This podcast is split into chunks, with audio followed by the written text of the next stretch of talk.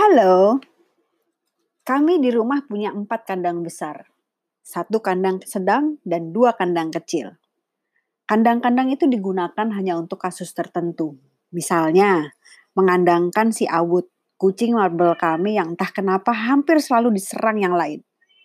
Dia tidur aja, kadang ada aja yang iseng memarahinya.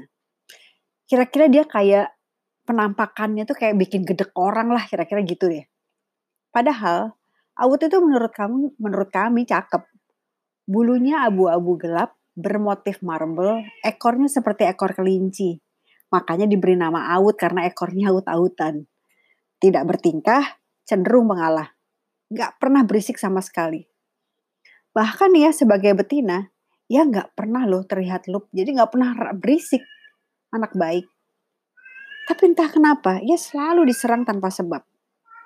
Bahkan nih, anak-anak kecil yang menjelang remaja akan mulai berani iseng mengganggunya. Kayak di hayolo hayoloin gitu. Dan Awut digertak sedikit saja sudah kabur kain-kain.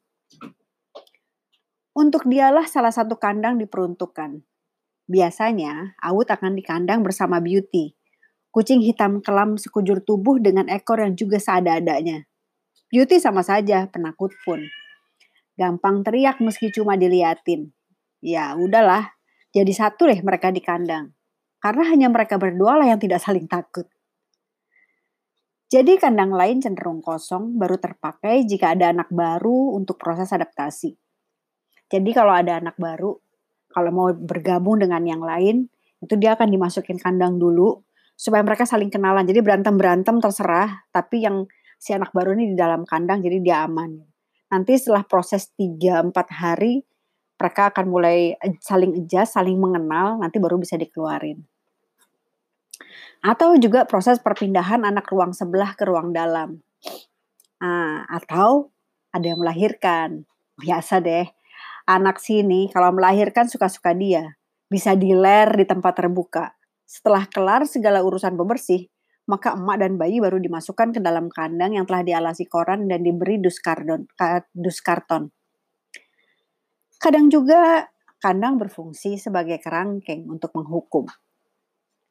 Di ruang tengah, si Apollo dengan nama panggilan imut Poyo suka tiba-tiba menyerang si Cobra for no reason. Saya sudah pernah lihat Poyo yang jalan biasa aja, biasa jalan, keliling-keliling.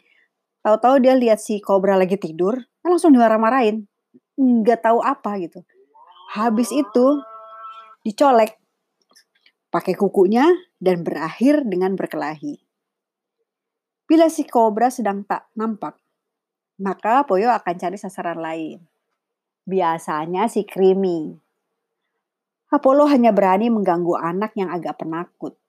Nah, untuk anak macam Apollo lah kandang ini digunakan. Si Apollo ini badannya gede gitu, jadi ya dia akan masuk kandang yang besar. Ia akan dikurung dalam kandang untuk beberapa jam, baru dilepas lagi.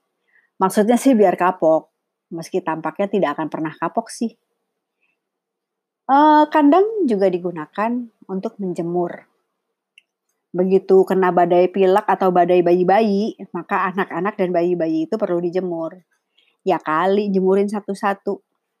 Maka keluarlah kandang-kandang itu. Jadi sekali jemur bisa untuk beberapa anak.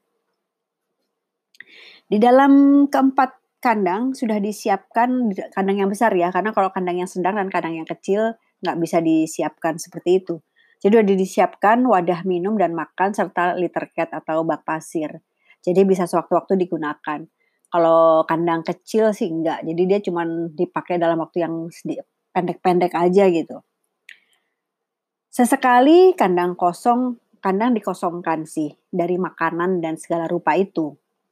Jika untuk memuasakan anak laki yang tidak disteril. Jadi kalau ada jantan yang kena jatah jatah waktunya disteril, maka dia akan dimasukin kandang karena dia harus puasa selama minimal 10 jam.